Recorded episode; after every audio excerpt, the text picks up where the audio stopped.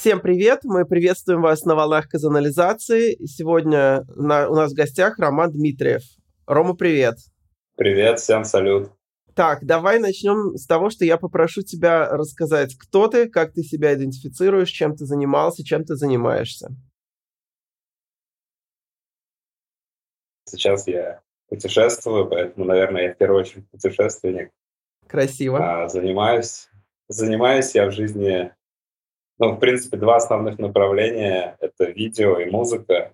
Изначально я вел паблик о казанской музыке, казанской культуре, урбан-культуре, хип-хоп культуре и не только, который назывался Кей-хоп. Он, в принципе, и сейчас существует, только ну, я активно там ничего не пишу, каких-то статей, рецензий. Просто там ребята скидывают свои новинки какие-то, которые можно чекать. В основном рэп, ну и какие-то мероприятия, связанные с этим. С брейкдансом или еще с чем-нибудь. А активно в каком году ты занимался кей-хопом? Ну, где-то с 2012 по 2017 год. Тогда я, получается, ну, сначала я сидел на форуме хип-хоп.ру несколько лет. Стой, стой, стой, стой, стой. Мы ко всему, ко всему этому вернемся. Я тебя все спрошу, ты расскажешь про весь свой путь и так далее. Сейчас, мне кажется, было бы классно очень кратенько в нескольких предложениях прям просто обрисовать.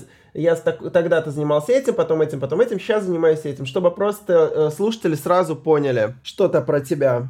Ну, если говорить о сегодняшнем дне, то, наверное, я могу себя идентифицировать как путешественник, потому что я сейчас все время в пути.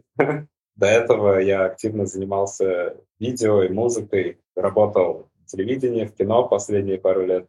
И у меня есть небольшой лейбл «Слушай Music». Я занимаюсь дистрибьюцией треков и, ну, и все сопутствующие деятельности. А в прошлом ты являлся каким-то видным деятелем в казанском хип-хопе, правильно? Ну, я был одним из создателей и основным автором паблика Кей-Хоп, который посвящен урбан-культуре Казани и Татарстана. И это был не просто паблик, а еще и некая комьюнити, которая организовывала разные мероприятия и так далее. Да, ну то есть, по сути, я как бы в своих свободных взглядах человек, поэтому я считал, что все, кто что-то делает э, в городе, в республике нашей, для того, чтобы развивать культуру, уличную культуру, хип-хоп культуру или там, ну, рок-культуру даже, неважно. В общем, все, что связано с творчеством, я всех считал, в принципе, участником этого комьюнити равноправными и полноценными. Поэтому, да, наверное, я всегда поддерживал любые движухи. Ну хорошо, в общем, тогда мы ко всему подробно вернемся. Давай начнем с тебя лично. Во-первых, сколько тебе лет? Потому что, чтобы понять, что ты сделал для хип-хопа в свои годы, нужно понять, какие они твои годы. Мне 30 лет. Отлично. Прекрасный возраст. В каком году вообще то, что ты называешь уличной культурой, появилось в твоей жизни? Ну, где-то, когда мне было 12-13 лет, я начал слушать хип-хоп, мне начали какие-то композиции нравиться, и я этим заинтересовался очень плотно. Какая была композиция, которая вот тебе открыла уши и глаза? Ну, слушай, трудно, наверное, так сказать. Но я точно помню первое соприкосновение, наверное, ну, если не считать Децела, там, Эминема, я тогда послушал какие-то треки многоточия, касты. Ну, это прям еще совсем, совсем так, наверное, давно, если брать.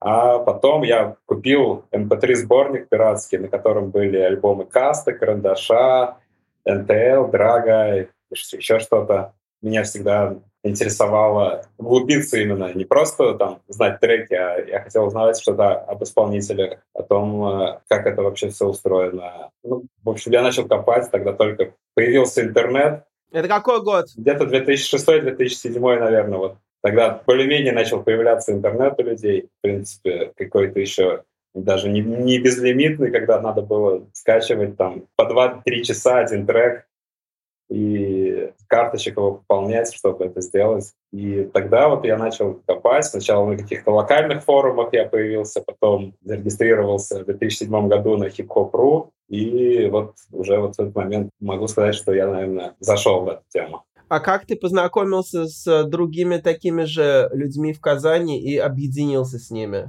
Ну, в общем-то, все началось именно с хип-хоп.ру. Сначала я там сидел. Ну, вообще, меня тема всегда беспокоила, которая... То, что я знал, вот есть в Москве рэперы, там в Краснодаре рэперы, в Ростове, в Питере. А казанских рэперов я тогда еще особо не знал. И вот я зашел на хип-хопру, нашел, что есть группа «Злой дух». И, в принципе, на форуме почти не было людей из Казани, из Татарстана, за редким исключением. И вот они были первыми, с кем я начал общаться, помимо тех, с кем я общался на форуме. А тогда там сидело реально много людей, там все от Гуфа до Влади, до каких-то чуваков вообще, ну, типа Слава КПСС, Замай, которые там еще были никем в тот момент. Ну, в общем, это было... Я Ксюмирон там сидел, и ну, все сидели. Это была прям очень классная площадка своего времени. Я с ними тогда общался больше, чем с тем, кто в Казани. А впоследствии я поехал на фестиваль «Кофемолка» в 2010 году. Это был последний, десятый юбилейный фестиваль в Чебоксарах. Там хедлайнерами были Evidence Alchemist из Лос-Анджелеса. И помимо этого там были все крутые чуваки, Смоки Мо, там Карандаш, очень много чуваков просто со всей России приезжали и жили в кемпинге. И там я познакомился с Финтом и Мангустом. Мангуст был участником «Злой дух фамилия», Финт впоследствии участник группы «Изрил», проживает в Израиле на сегодняшний день. А Мангусту сколько было лет на тот момент? Я просто помню, что я, не знаю, в 2001-2002 годах как-то типа тусовался с неформалами иногда, приходил, и там уже был Мангуст, и он уже, уже читал рэп за 10 лет, да, до, до того, о чем ты рассказываешь. Ну да, все верно. Мангуст, он вообще как бы начал рэп читать, там, наверное, с 10-12 лет, если не раньше. И в каком-то 2001 или, или втором году он уже победил, ну, не, не победил, они занялись финтом, у них была группа Battle Tots, и они заняли второе место на кофемолке, обогнав, например, группу «Солдаты бетонной лирики», в которой был Капа, и впоследствии они выпускались на 100 про Влада Валова. И вот тогда 12-летний мангуст уже как бы уделывало. Когда мы с ним встретились, ну, если мне было лет там 17-18, ему уже где-то, наверное, 24, где-то так. И он всерьез продолжал заниматься рэпом в тот момент?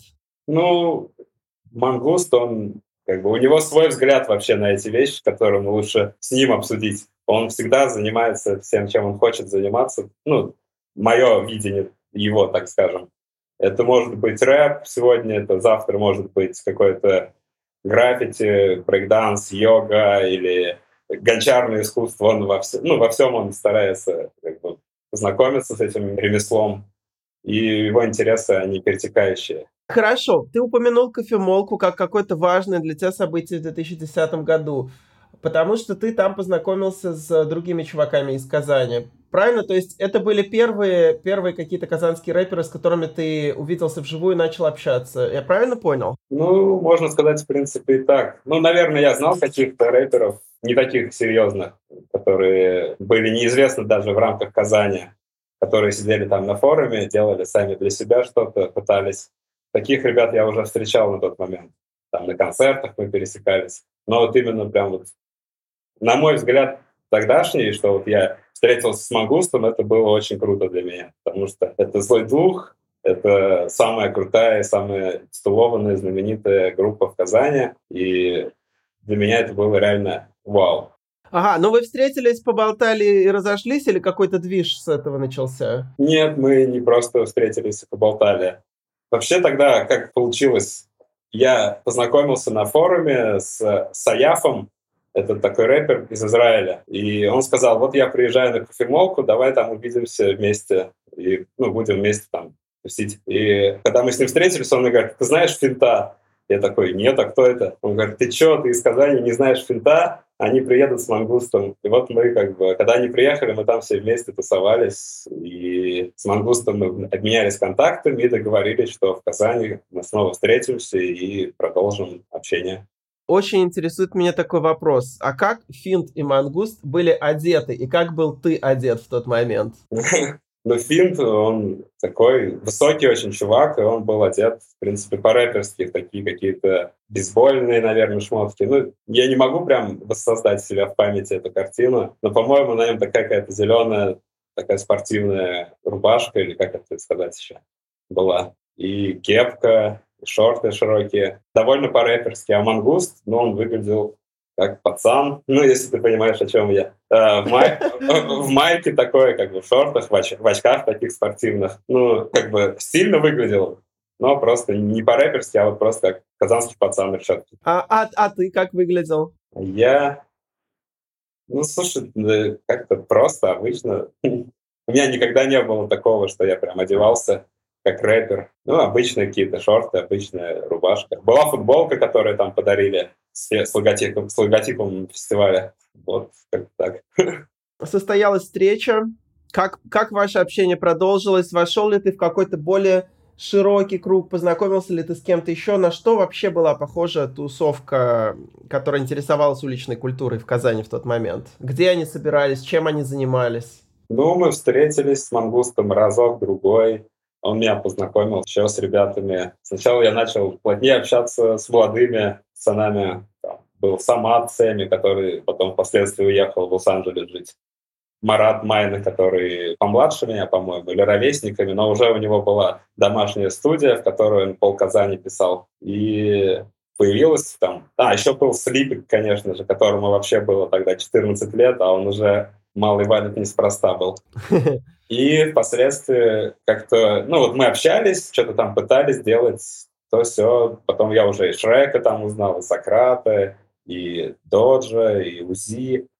И у меня появилась идея, что вот надо объединить всех, сделать какой-то ресурс, на котором можно выкладывать новые треки. В Казани рэперы вообще как? Они уличные пацаны, они не какие-то чуваки, которые там писали дисы на чужую мамку, там, сидя у себя в чулане. Они реальные дела делали на улицах, и как бы в свои года они там уже всякие разные движухи делали, и на улицах и знали, и поэтому для них группа ВКонтакте это было что-то вообще ну, такое далекое в тот момент. Никому не хотелось этим заниматься, все читали рэп, записали трек, выложили его в крайнем случае куда-то, э, или даже не записали, а просто читали рэп для пацанов в машине, на улице, там где-то на студии или в клубе. Поэтому это было как-то отличалось от того, что вокруг происходило. И мне хотелось помочь. Я сам никогда не хотел особый рэп читать, но мне хотелось, чтобы казанская культура была заметной на всероссийском уровне, так скажем. Поэтому мне хотелось помочь и продвинуть все это. Я предложил, давайте я сделаю паблик и будем вести его. То есть, получается, э, в тот момент эти чуваки не рассматривали, в отличие от тех, кто занимается рэп-музыкой сейчас, ее как способ заработка денег, там, продвижения себя по карьере и так далее. Это как, типа, как, э, писать рэп как дышать, да, было для них, получается? Да, абсолютно. То есть, да, не то чтобы было, это для, для них, в принципе, и сейчас так. Я думаю, если там встретить Шрека и э, как бы попросить его зачитать рэп, он зачитает точно так же круто, как и раньше. Хотя он не записывает там альбомов никаких. И ну, вообще в 2007 году не было денег в рэпе. Ну, там Каста зарабатывал, там, Legalize. Когда ты просто читал рэп, ну, ты не, не думал, что ты сможешь быть как Big Baby Tape там какой-нибудь сегодня. Я примерно в то же время занимался рок-музыкой, и мне никогда даже не приходило в голову попросить деньги за концерт, хотя мы выступали там по несколько раз в неделю. Uh, но я помню, что у меня в голове все равно были какие-то, знаешь, такие наивные картинки, что что-то непонятное происходит, а потом раз, и мы такие, типа, на стадионах играем, там, не знаю, как группа Битлз. Но наверняка тоже и твои э, друзья, знакомые представляли себя звездами, просто они не совсем понимали, как, типа, что лежит между их звездностью и э, рэпом на улицах. Или это не так? Или для них вообще не было это важно все? Ну, слушай, возможно, как-то, может, что-то и представляли, но в целом это не было целью. Это было... Ну, просто рэп нравился людям, и они хотели читать рэп, и остальное их мало интересовало, правда. А биты откуда брали? Ну, кто-то делал биты сам, кто-то скачивал их в интернете, кто-то просил у других. Ну, тогда уже появлялись площадки, где можно было продавать биты. Ну, тот же Сева, и продюсер, он же в те времена уже начинал осваивать, что такое SoundClick. И ну, всех по-разному было. То есть, кто хочет читать рэп, он найдет себе бит, он найдет себе студию, я в этом уверен. Все остальное отмазки. А студии, кстати, все могли себе позволить? Это вообще дорого было? Где все писались? Какая студия была такой самой ходовой? Ну, студии тогда уже начали становиться, наверное, доступнее. Ну, у многих появлялись домашние студии первые. Я помню, в те времена было круто записаться у Манжи, конечно же. Да и сейчас, наверное, круто у Манжи записаться. Из э, рэперов в Казани был кто-то, кто прям выделялся, кого считали самым перспективным, там, самым талантливым, самой большой звездой? Ну, не считая злого духа, да? Само собой, да. Даже не знаю. Кто-то, так, наверное, прям не выделялся. Но я, я скорее как бы воспринимаю казанскую тусовку тех лет как большой бутанг клан. Ага. Злой дух, кстати, я ничего э, не знаю об этом.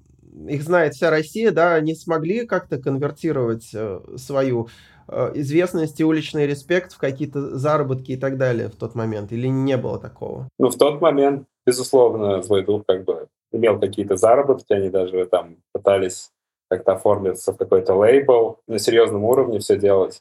Но чего-то не хватило, видимо. Не знаю, мне трудно как бы со стороны рассуждать о чужих ситуациях, поэтому, наверное, лучше об этом поговорить с кем-то, кто непосредственно был участником тех событий. А вы с ними вообще как-то пересекались э, или с их ближним кругом? Ну, непосредственно злого духа я не знал в тот момент, конечно.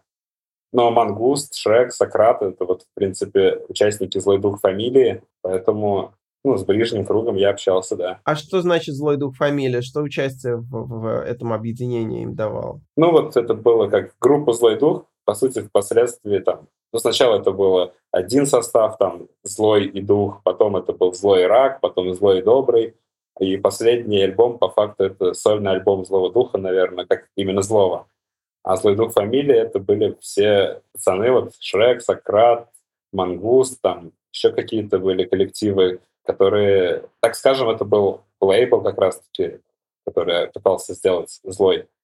И, ну, в принципе, печать фамилии, как бы, она, ну, сразу как бы, как гарант качества был, наверное. Лейбл в тот момент что означало? Типа выпускать музыку на кассетах, продавать ее, зарабатывать деньги или там заниматься букингом? Вот в чем была функция лейбла? Как, как он помогал этим музыкантам? Затрудняюсь сказать. Я не, не могу сказать, какие там были у них устройства. Но я точно понимаю, что в первую очередь между ними было общение, им было в кайф вместе читать рэп, как бы тусоваться. Они ездили там по гастролям, то есть расширенный состав «Злого духа» был. Вот как раз все пацаны гоняли вместе с ним на концерты, там где-то в Ялте они выступали, в Сибири.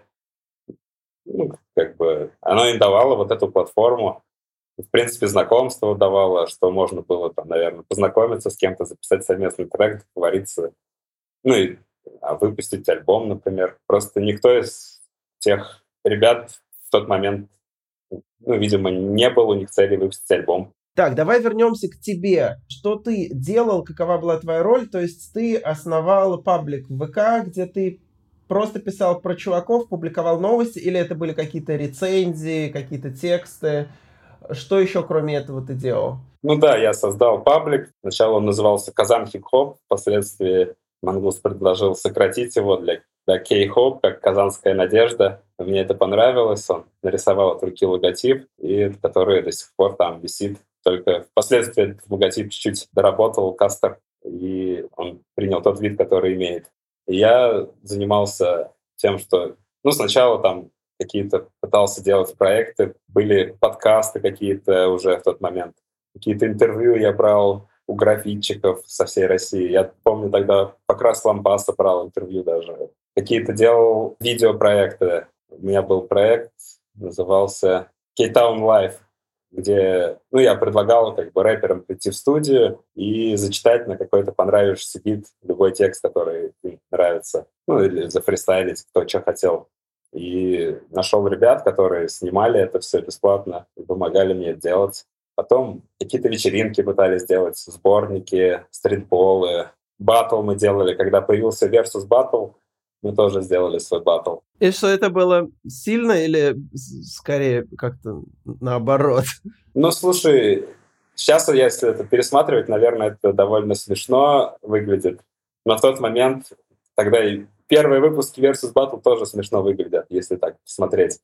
А, тогда вот, ну, я собрал там несколько, наверное, 12 или 16 человек изначально было в турнирной таблице, и мы провели в фойешопе, если ты помнишь, там была рампа, на этой рампе нам Динар, uh-huh. Динар разрешил как бы провести все как бы съемки, и финал был уже какой-то был фестиваль, урбан фестиваль, который проводил Джамбар, и это было одним из центральных событий этого, фестиваля. Ребята там получили какие-то призы, типа сертификаты на покупку одежды, на запись, на биты, ну, что-то такое. Я уже не помню всех подробностей. Но это, в принципе, было прикольно. То есть туда приходили на съемки, там человек по 80, по 100, наверное, все, все прикалывались с этого. Ну, было весело. А кто участвовал, кто победил? Ну, там участвовали... Я позвал разных ребят, которые делали баттл-рэп, которые просто что-то делали в Казани.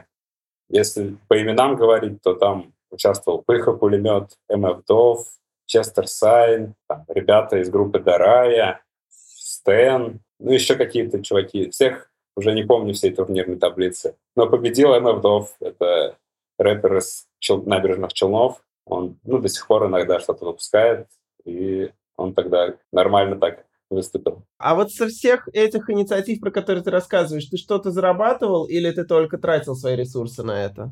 Слушай, за все время, когда я делал кей-хоп, я вообще ни, ни копейки, по-моему, не заработал на этом. Только уже вот где-то году в 17-18 меня один раз позвали судить фестиваль «Формула жизни», что ли, какой-то там студенческий проводится у нас в Казани и заплатили денежку. И один раз я уже там сделал какой-то платный пост за тысячу рублей. вот как бы четыре тысячи рублей за все время это вот мой доход с этого проекта. Так, понятно.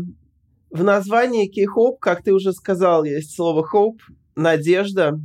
Надежда на что, во-первых, и оправдалась ли эта надежда, во-вторых? Ну, надежда, ну, Наверное, это скорее вера, надежда в то, что как бы это все поможет кому-то реализовать себя, что это будет не бесполезное что-то такое. А реализовала ли себя? Ну, наверное, в моменте, да. Как бы это объединяло людей, там, люди общались, люди ругались, сталкивались там в комментариях, выкладывали треки, какие-то личные вечеринки приходили, знакомились. Ну, в общем, в тот момент, я думаю, это что-то дало для культуры, для жизни в городе. Впоследствии, не знаю, я немножко, наверное, подразочаровался от того, что это все-таки нужно было в первую очередь мне, чем кому-то еще. Чем ты гордишься больше всего за все время, сколько ты работал над этим? Сложный вопрос, я так не задумывался об этом. Но мне кажется, в первую очередь я горжусь тем, что я это делал, как мне это хотелось сделать. Ну, в целом я стараюсь в жизни так своей жить не делать что, то, что мне не нравится. Даже если как бы это мне может много денег принести, я лучше буду делать то, что мне нравится, но не заработаю или заработаю меньше. В мол, ну, как бы в юности альтруистические позывы, они сильнее же, чем когда ты уже в быту зарываешься. Поэтому, ну, наверное, я горжусь тем, что я мог в своей юности позволить себе это делать, и как бы, это имело отклик. А чем тебе, если не секрет, приходилось зарабатывать в тот момент? Во-первых, у меня была какая-то дотация от государства небольшая. Плюс я подрабатывал сервис-инженером 1С вот, в студенчестве. А впоследствии я, ну, в, процессе того, как я развивался в кей-хопе, я начал заниматься видео и уже на видео пересел, как на средство заработка. А что значит дотация от государства? Ну, у меня папа умер до того, как мне исполнилось 18, поэтому пока я учился в университете, у меня там была пенсия небольшая. Ну, типа там 3-4 тысячи, ага. может, рублей. А ты еще в описании, которое мне э, прислал, написал, что был частью тусовок Star Team Music и... IV2X. IV2X. Я не помню, как читаются римские цифры, поэтому... А, не, а, нет, это не римская цифра, я уже, я уже понял. Э, римская, римская, это как бы 4.20 по римским, по римским цифрам. 4... А, все, блин, я тупица. Да, 4.20, видишь? Окей. А, короче, это, видимо, были какие-то важные тусовки, раз ты посчитал нужным их упомянуть в своей биографии. Что, что, что это такое, чем они занимались? Ну, получается, Star Team Music это был даже, можно сказать, такой демо-лейбл, так скажем. Но у нас была тусовка, в которой состояла несколько человек. Ну, они менялись время от времени. Ну, кто, кто, кто это был? Наверное, их стоит упомянуть или нет? Стоит. Э, в, в тусовке изначально состоял Кастер, Сквоз, битмейкер Лил Ман, Стайлик — это был наш чувак, он из Канады, родом вообще из Нигерии, черный чувак, на английском читал рэп. Канера был даже одно время вместе с нами. Альбина Сафарова в моменте была. Даже Хабиб, который сейчас поет «Ягоду малинку», он был в моменте вместе с нами. Севай, продюсер. Кого-то, возможно, сейчас ну, не упомянул просто. Ну, вообще, у нас была студия на Кремлевской в центре Казани. И у нас был лидер изначально, это Олег Лютый, так скажем. Ну, это взрослый человек, который был меценатом этого всего мероприятия, наверное. Он предоставил нам возможность пользоваться студией и записывать там, музыку в любое время наше. Основная цель объединения какая была? Э, именно запись и выпуск музыки? Ну, мы хотели построить серьезный лейбл, ну, типа Газгольдера, там, какого-нибудь. Хотели гастроли, хотели коммерции. Угу. А какие-то успехи на этой ниве у вас были в итоге? Ну, мы, мы выступали по Казани одно время. DJ One, если ты такого знаешь, он в один момент присоединился к нам и пытался э, подойти, да, знаю. подойти со стороны прагматичного подхода. И сначала нам он пытался организовать какие-то выступления на разогревах казанских, потом по Татарстану какие-то выступления, но в итоге как-то это, ну, как бы всякие обстоятельства разные сложились так, что в том виде этот коллектив перестал существовать, и дальше уже пошел закат истории То есть буквально э, вы просто поссорились друг с другом, и поэтому, короче, DJ One не смог э, вам дальше как-то мутить гастролей. Да нет, тогда мы еще даже не поссорились, и, в принципе, в основном никто и не ссорился там. В первую очередь была причина, что Кастер и Склос уехали жить в Москву. Они решили, что так будет лучше для них. И вот после того, как они уехали, ну, то есть, все, ну, они были, так скажем, основными артистами, которых нужно было продвигать. И из-за того, что они уехали, продвигать стало некого в первую очередь. А Кастер и Сквоз, вот они уехали в Москву, они подумали, сейчас мы там познакомимся с большими московскими артистами, и они нам помогут петь наш рэп. Какие-то такие, да, у них были идеи? Ну, вообще, да, то есть в Москве хотели навести коннекты, познакомиться там с лейблами, с какими-то артистами, и какие-то еще движухи делать хотели. А у них получи... получилось это в итоге?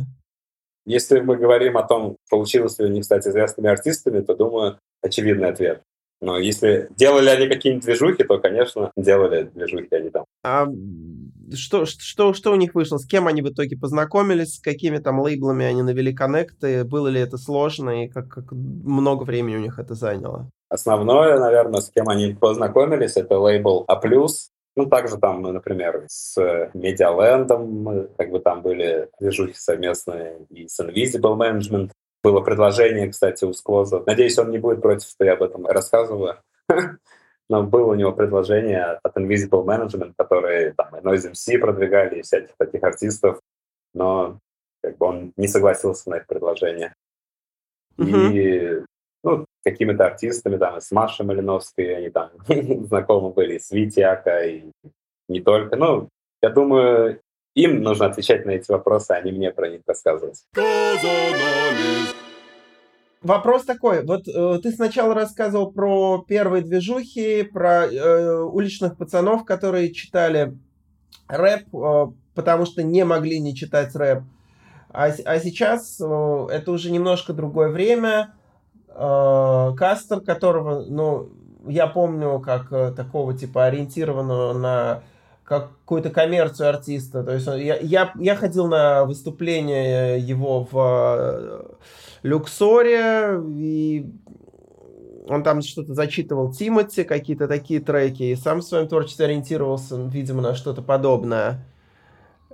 Как, короче, как, какой была тусовка тогда, какие были ценности, как люди проводили время и так далее. То есть э, уличные пацаны, ты говорил, они делали какие-то мутные движухи и так зарабатывали, а вот чуваки из, из вашего объединения, чем они занимались, откуда брали деньги и вообще к чему стремились? Ну, стремились в первую очередь работать какими-то своими вот способностями.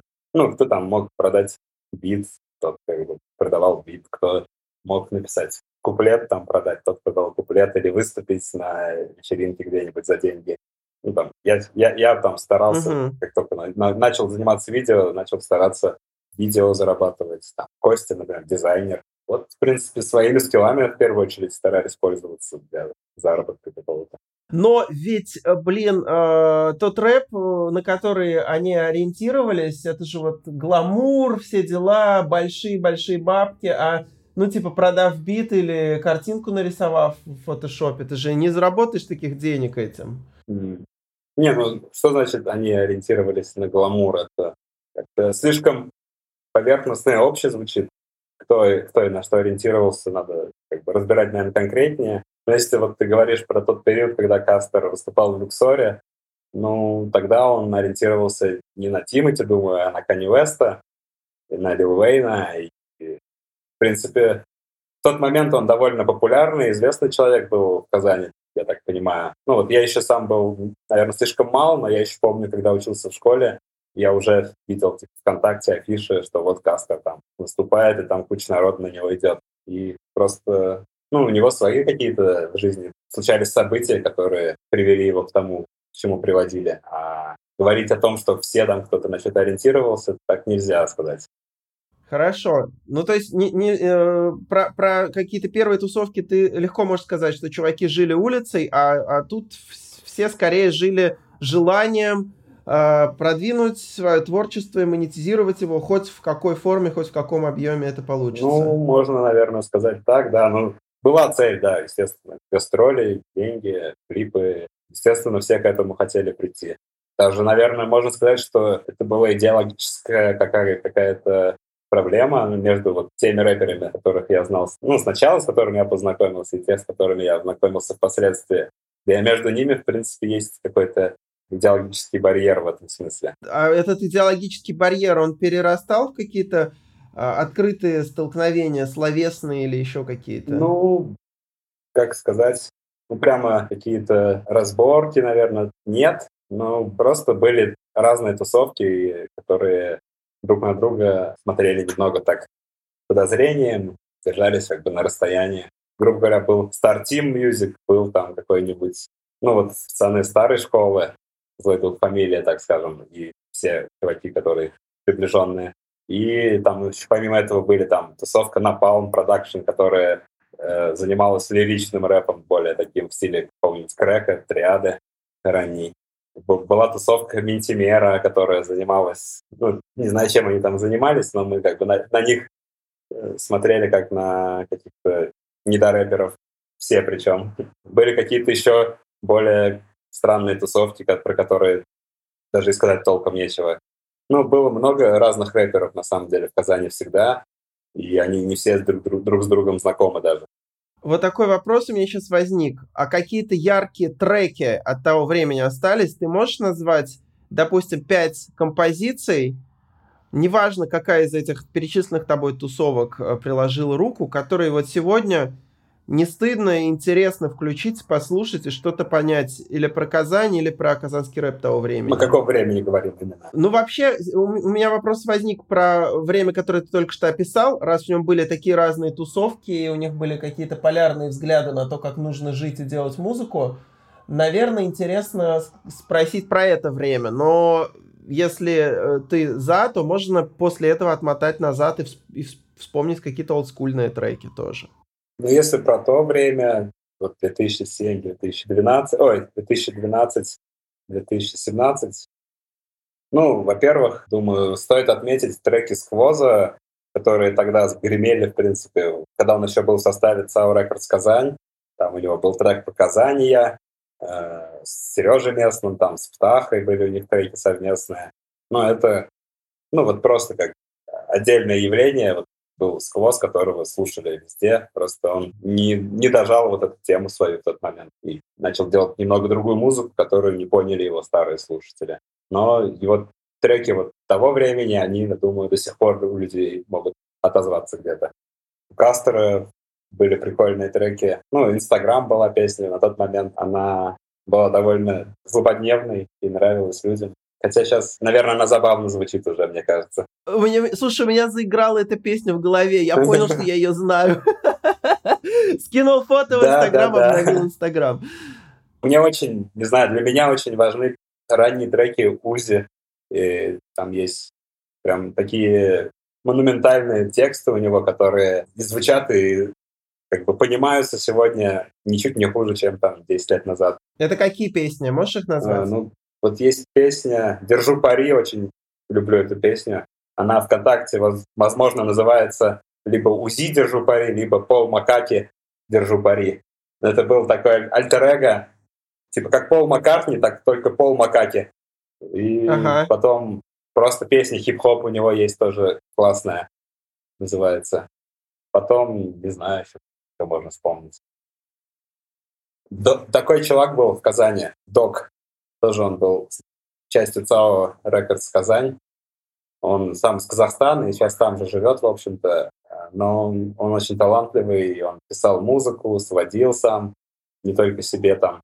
И у него очень классный альбом есть «Абсанс», который вышел. Ну, он его записал и очень долго держал, не выпуская, пока уже не прошло то время, когда нужно было его выпустить, поэтому его ну, он прошел незаметно, так скажем. Хотя там, например, есть совместные треки с группой Crack, ну, с Фьюзом, и еще с, там, то ли и Оли, то ли еще с кем-то из таких девчонок. Потом можно вспомнить... А где он вышел в итоге, этот альбом? В группе ВКонтакте у него. Так, потом что еще можно вспомнить, ты начал? Можно вспомнить, ну, тогда у Мангуста появился альтер-эго Бабон, его второй никнейм. И он выпускал такой грязный домашний рэп, но он, не знаю, он прикольно, интересно звучит. Там были такие кустарные клипы самодельные, там снятые на какие-то первые модели GoPro или на старые телефоны со старыми камерами. И как-то он все это оригинально заворачивает всегда в собственное видение, что даже вроде оно ты понимаешь, что там не потрачено ничего для того, чтобы это сделать, но это выглядит все равно классно интересно. Так, отлично. Ну, не знаю, если бы ты мне подготовиться бы, да, такие вопросы дал, я бы тебе, может, получше Так оно, может, сказал. и интересно, что ты вспомнил то, что тебе первое пришло в голову. Ну, может быть. Ну вот, если из заметного, то это песня, наверное, «Пьяная моя любовь» Кастера, которая стала, наверное, самой знаменитой его песней на сегодняшний день. Она как раз в этот период была записана. Угу. И, и мы сняли клип на нее тогда. Хорошо, эту песню я тоже знаю. Я даже знаю, что она на сборнике «Союз» выходила в каком-то ремиксе. Так что, да, а, действительно, да. песня знаменитая. Делали там ремикс диджея Альтера, по-моему, так называется. М- можем считать эту песню легендарной. Ну, вообще, если вот так, вот моя самая, наверное, одна из самых любимых песен всей, всей этой вот эпохи, это Кастер и Сквоз совместная песня «Вернуться домой». Вот это вот очень крутая песня, которую я переслушиваю регулярно и не надоедает. Хорошо, мы тоже ее переслушаем, может быть, напишем про нее пост. Это объединение Star Team Music, ты про него рассказывал. Дальше у тебя в биографии вижу IVXX. Это какое-то продолжение Star Team Music? Ну да, это получается, когда парни уехали в Москву, и со временем я тоже перебрался в Москву, и у нас уже такая московская уже, можно сказать, тусовка была. И мы что-то там, у нас и был продакшн, и лейбл сначала так назывался, где дистрибьюцией занимался. Ну и, в общем-то, ну все, что мы делали, мы вот под, делали под вывеской IV2X в тот момент. И под этой же вывеской снимались видео. Давай тогда расскажем про твой путь в видео, какие были твои первые работы, какие, какая первая классная заметная работа, которую ты порекомендуешь? А, кстати, кстати, я еще, если ты позволишь, дополню. IV2X изначально появилась как IV20, это был стритвер бренд одежды в 2014 году, вот мы делали его. И продавали как бы, по всей России эти свитшоты, майки там, что-то еще было. Ага, и даже на Combination де- делали мерч для Combination фестиваля брейкданс в Казани, знаешь? То есть это э, удачная коммерческая история была? Ну, до, до, до определенного момента, да, это было прикольно. Потом мы немножко сплоховали в моменте, и там уже закрыли историю. А почему, в чем вы сплоховали? Что не получилось? Нечетко, наверное, распределили обязанности между собой, и в одном моменте производство не доглядели, и потратили деньги зря, и после этого уже не стали возвращаться. Мы, мы вышли в ноль и зак закрыли. Ну, какое-то время э, стритвир вас кормил, получается. Ну, да, какие-то были доходы там прикольные. И что-то, ну, сопутствующие там продавали э, какие-то стикеры, там что-то еще. Плюс дарили э, нашу одежду рэперам российским известным. Они фоткались в ней. Ну, это тоже был определенный коннект какой-то. А кто известный сфоткался в вашей шмоточке? Ну, ну там много кто там. Гуф, есть классная фотка, где Гуф... Ну, Гуф ему подарили кофту, он подарил ее своему битмейкеру, который его кинул впоследствии. И вот есть фотка, где они вместе, его битмейкер сидит в этой кофте. Фоткал Скут, 36, такой фотограф был. И он, ну, очень качественная фотография была. И там Словецкий фоткался, Смоки Мо, там Мод. Не знаю, не помню уже всех. Круто. Так, хорошо, давай про, про видео теперь. Как, как ты им занялся? Какие были первые работы? Какие были первые хорошие работы? Ну, занялся сначала я монтажом каким-то. Ну, то есть, когда мы начали тусоваться много вместе там, с ребятами, начали какие-то контент на первые смартфоны еще снимать, я что-то начал монтировать, разбираться в программах, которые этим занимаются. Потом был такой чувак, Lucky G из группы Пластик Классик группа была у них, называлась. От кварталовских пацанов трио. Lucky G, Jimmy G и Nesquik. И вот Lucky G, он с женой занимался съемками, ага. там, свадеб, всякой, всякой такой движухи. И мы как-то ему позвонили, говорим, айда, приезжай с камерой, будем снимать сейчас клип. Он нам объясняет, что ну, там у меня нет света, у меня есть просто камера, сейчас ночью в темноте мы ничего не снимем. Мы такие, да в смысле, там будет свет от фонаря, снимем, нормально все будет. И вот он приехал, и мы что-то ага. там всю ночь снимали, там, потом надо было из этого что-то смонтировать, и вот я начал сидеть, как бы монтировать первый клип, который в жизни я делал. И потом уже Это для кого в итоге был клип? Это был клип Кастера и Вано, Дон Вано. Ага. Э, Сомалия назывался клип.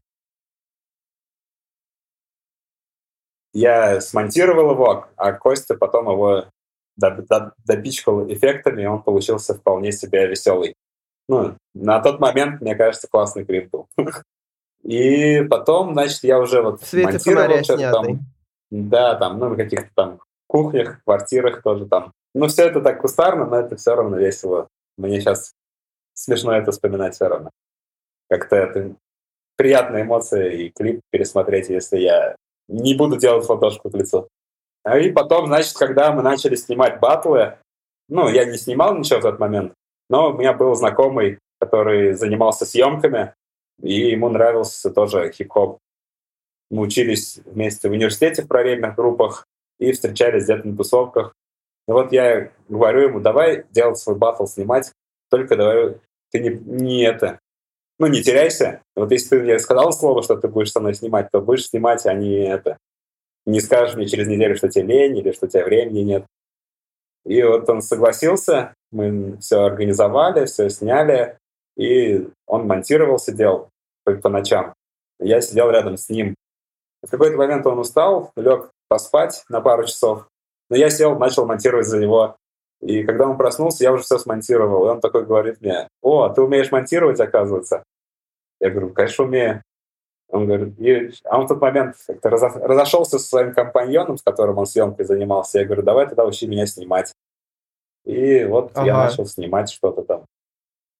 Какие-то мероприятия начал снимать вместе с ним. Э, параллельно я старался снимать какие-то клипы вот для Кастера, для Сквоза, для кого-то еще, ну, по возможности. Кому-то за деньги, кому-то бесплатно, в зависимости от того, хотелось ли мне этим заниматься бесплатно. И потом устроился работать в Экстер Лаунже работал, снимал там вечеринки. И параллельно поступил в киношколу в Казани. Была киношкола «Точка кино», может, и сейчас есть.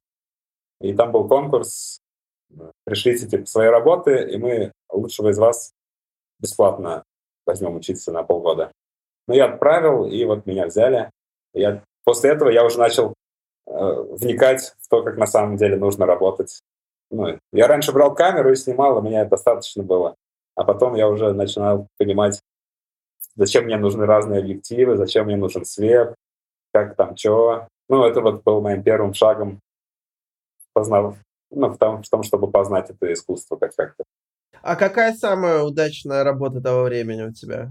Мне нравится клип Сквоза «Вверх».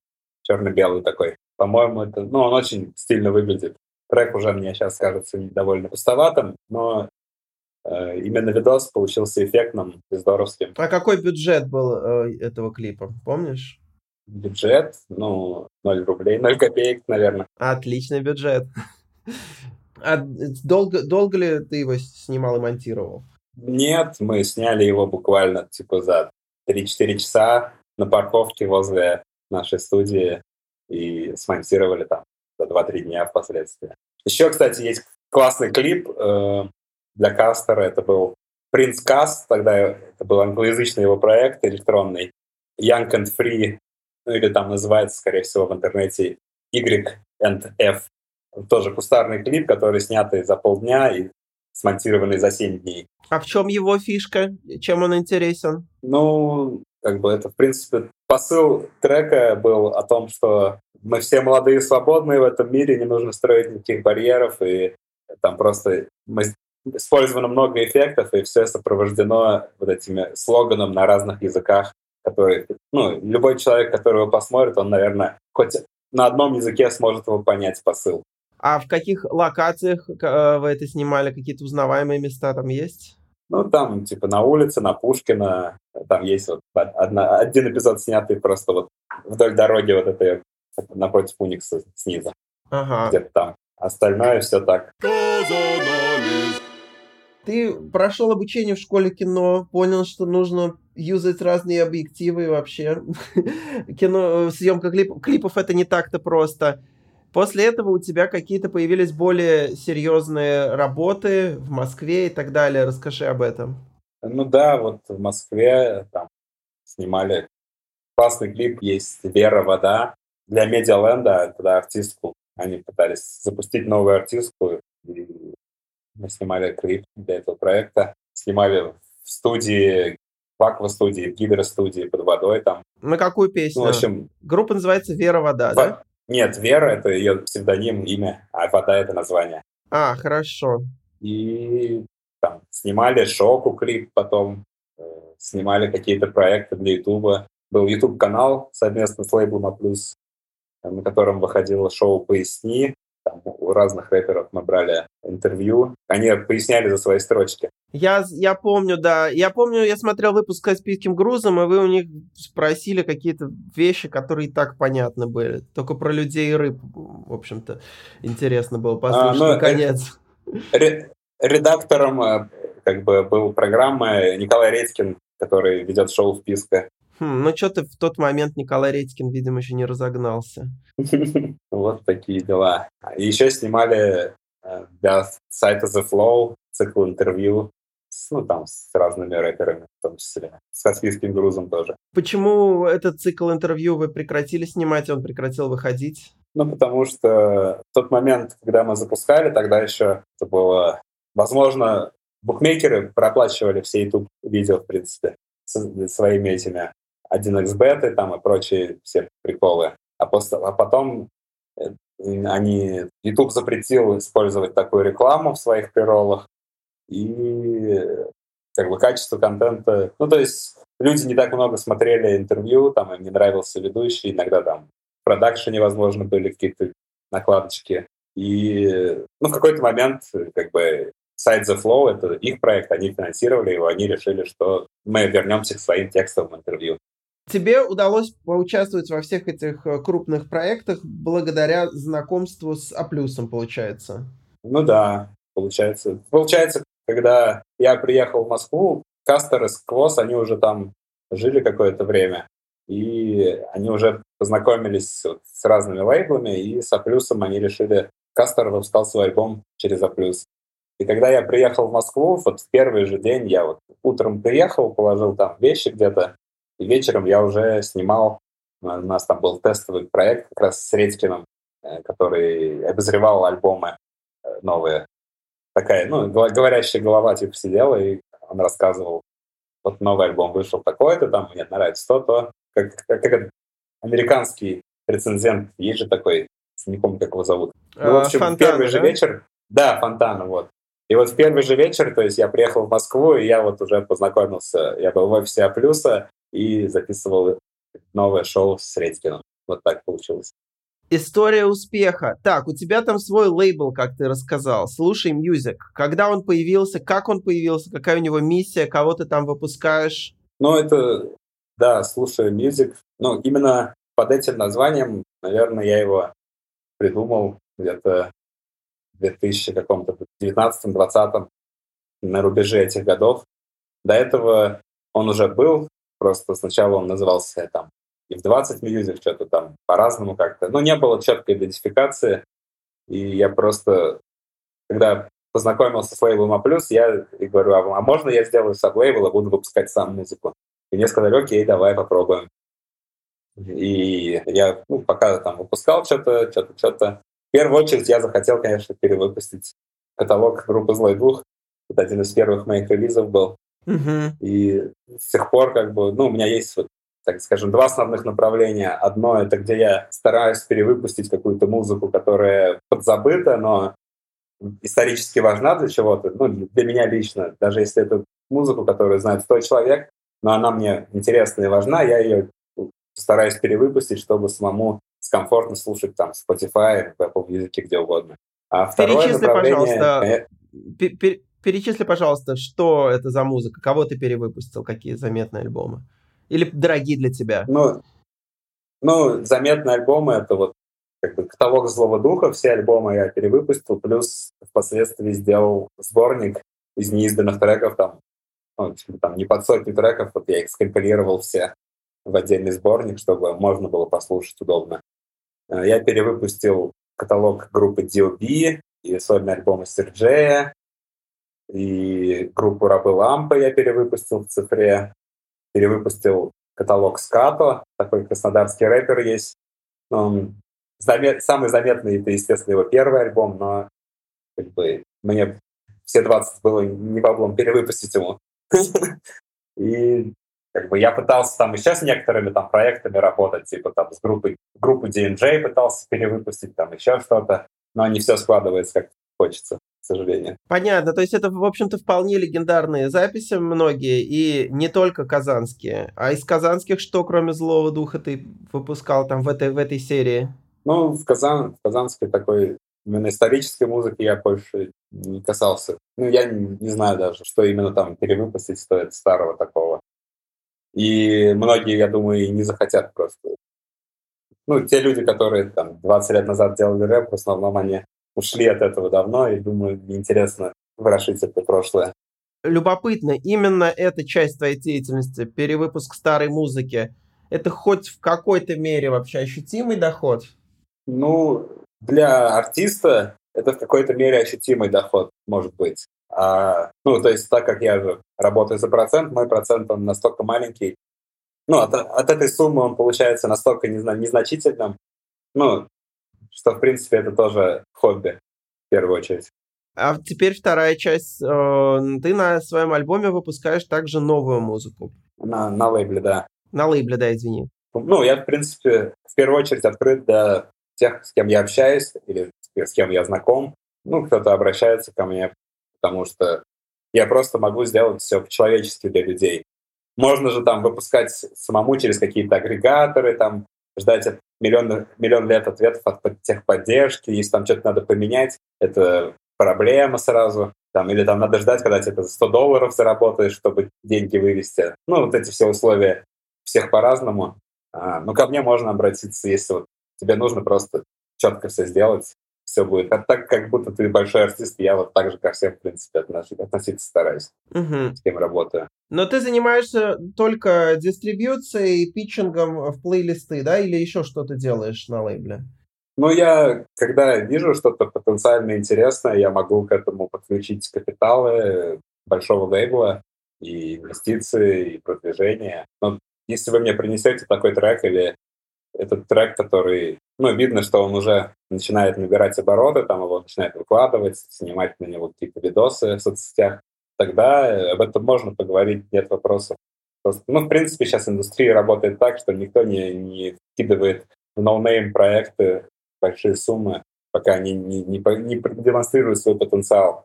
Но также я могу там еще что-то сделать. Ну, вот недавно я работал на съемках сериала. И, ну, как бы в процессе съемок обычно съемочная группа, если там хорошие люди подбираются, они между собой начинают общаться и дружить. И я предложил просто продюсеру и креативному директору и режиссеру, вот есть у меня песня, выбирайте, какие хотите, дешево сделаем вам. Потому что это треки в основном неизвестных ребят. Им как бы важнее попасть в сериал, чем получить за это миллион. Поэтому на сходных условиях у меня получилось там несколько треков пристроить в сериал, который выходит сейчас на пятницу, на ТНТ премьер. А это все были треки твоего лейбла? Ну, я конкретно там, там на этом в сериале используется много разных треков, но вот три моих конкретно проекта там, да, участвуют. А что за треки? Прорекламируй, пожалуйста. Так, один трек — это казанский артист такой Гарлем. Трек называется «Секси» с двумя иксами в названии. Он там в паре серий используется. Потом есть такая группа, тоже там, коллектив, там 3-4 человека, и он все время их там то больше, то меньше становится. Группа «Бросок» и трек NBA используем там тоже в одном или двух эпизодах. И третий трек, он уже не казанского артиста, это, ну, вообще, этот проект мой более коммерчески направленный в целом, подписание, так скажем. Это икона, пишется как Анкоха, если кто-то знает такого музыканта электронного. Он сделал ремикс на песню «Белая ночь», и вот этот ремикс используется в сериале. Ну, там почти не в половине серии там взяли. Круто. А ты работаешь, получается, сейчас в кино и на телевидении. В каком качестве? Да, ну я работал, получается, в 2021 году на телевидении, в 2022 году уже вот перешел в кино, это как профессиональный рост, можно сказать. Я работаю ну, как техническим специалистом, там, механиком, инженером, плейбекером. Могу быть камерменом, фоксфуллером, но как бы ну, ну нужно договариваться там, с какими-то конкретными людьми, чтобы тебя взяли на проекте на эту должность. А так вот я работаю с ренталами, и поэтому в основном с техникой сейчас работал последние пару лет. О чем мы еще не поговорили? Это ты меня спрашиваешь? Э, тебя. Может быть, про то, чем ты занимаешься сейчас, что-то что ты еще ты хочешь рассказать? Или в прошлом где-то какие-то белые пятна остались, которые мы не закрасили? Mm, да не знаю даже. Вроде, в принципе, так. Наверное, я мог бы еще рассказать о поездке своей на фестиваль в Чехию, хип-хоп кэмп, если это интересно. Так, очень интересно. Конечно. Когда это было, что это за фестиваль и почему и как ты туда поехал? В 2013 году я был на этом фестивале в Чехии, он проходит. Город я сейчас не назову, конечно, но это от Праги уезжаешь там куда-то на электричке и э, приходишь там в чистое поле, грубо говоря. Но это не чистое поле, это у них э, вот, ну, за, загородная зона, в которой фестивал зон, так, так называемая, в которой круглый год проходит фестиваль за фестивалем разной направленности. И как, бы я конкретно поехал на хип-хоп кэмп, потому что, ну, естественно, я любил хип-хоп, а в 2014 году там был хедлайнером Кендрик Ламар на минуточку, как бы, который еще не стал суперзвездой, как он сейчас есть. И поэтому, ну, я об этом много читал на хип-хоп.ру, и вообще там много русских туда обычно ездят, там, или из России, и просто из этих европейских стран русскоязычные ребята. Ага. И я, я решил туда вот собраться, поехать.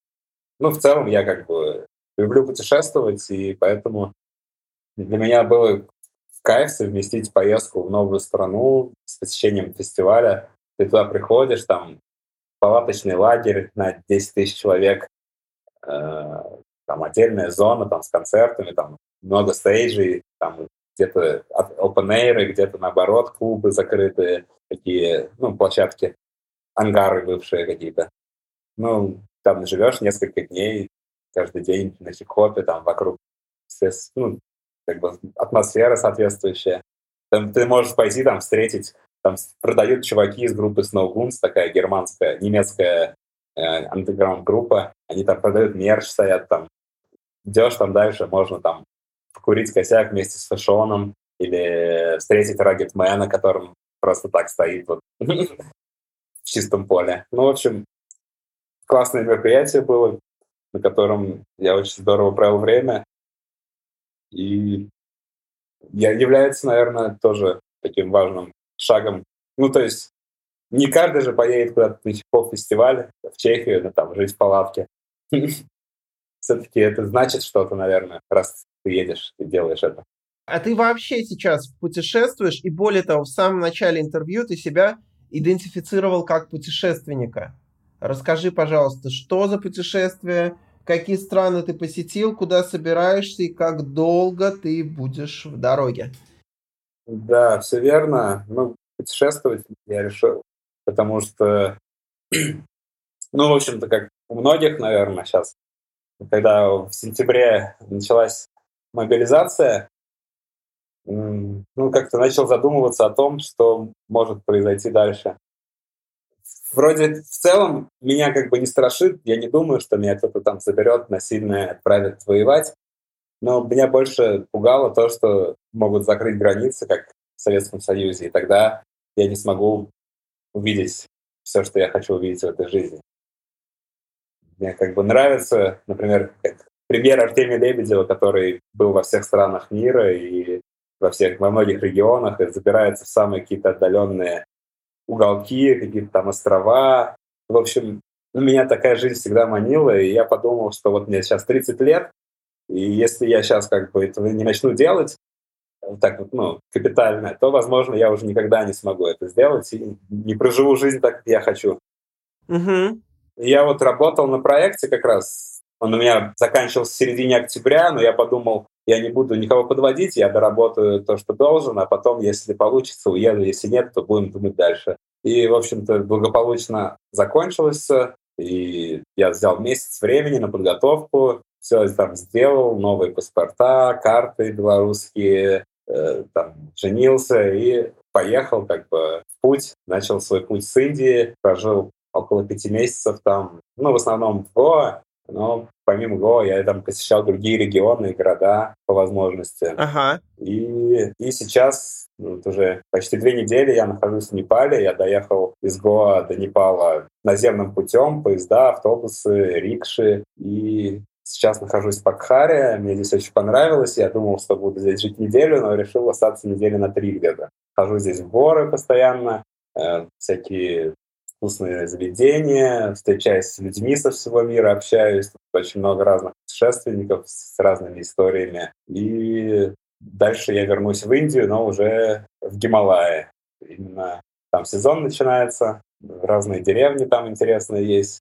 Туда путь держит. Дальше, дальше пока не знаю точно. Но, наверное, куда-нибудь Таиланд, Вьетнам, вот. Продолжать исследовать Юго-Восточную Азию планирую, скорее всего. Да, это, кажется, тема вообще для отдельного разговора все. А ты снимаешь там видосы какие-то?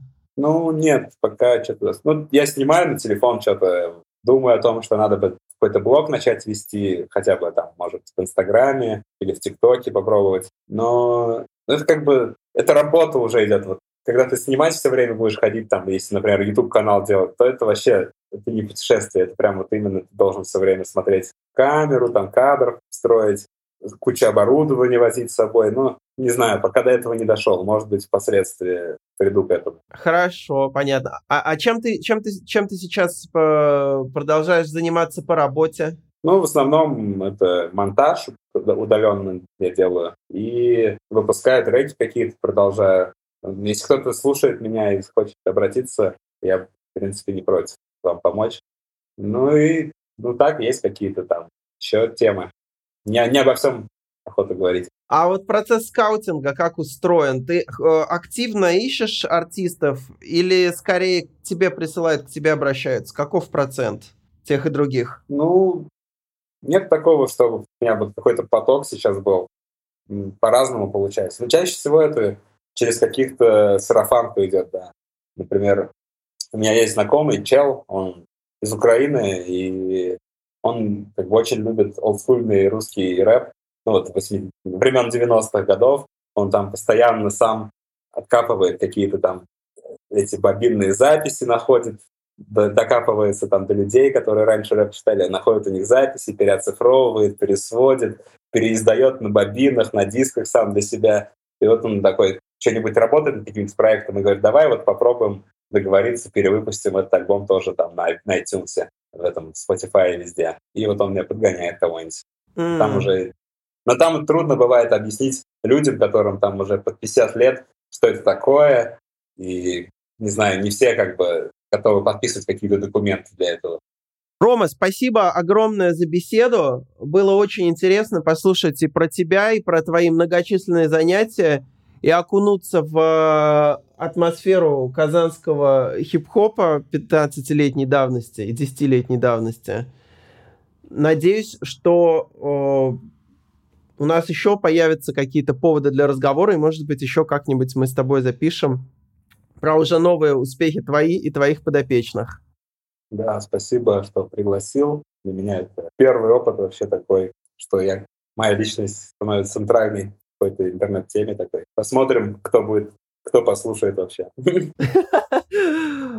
Ну, наше маленькое, но а, активное ядро точно послушает. Ну и, в общем-то, у нас вроде подкаст где-то там в какие-то топы в разных сервисах тоже входит. Как он туда попал, я не знаю, но случайные люди тоже слушают.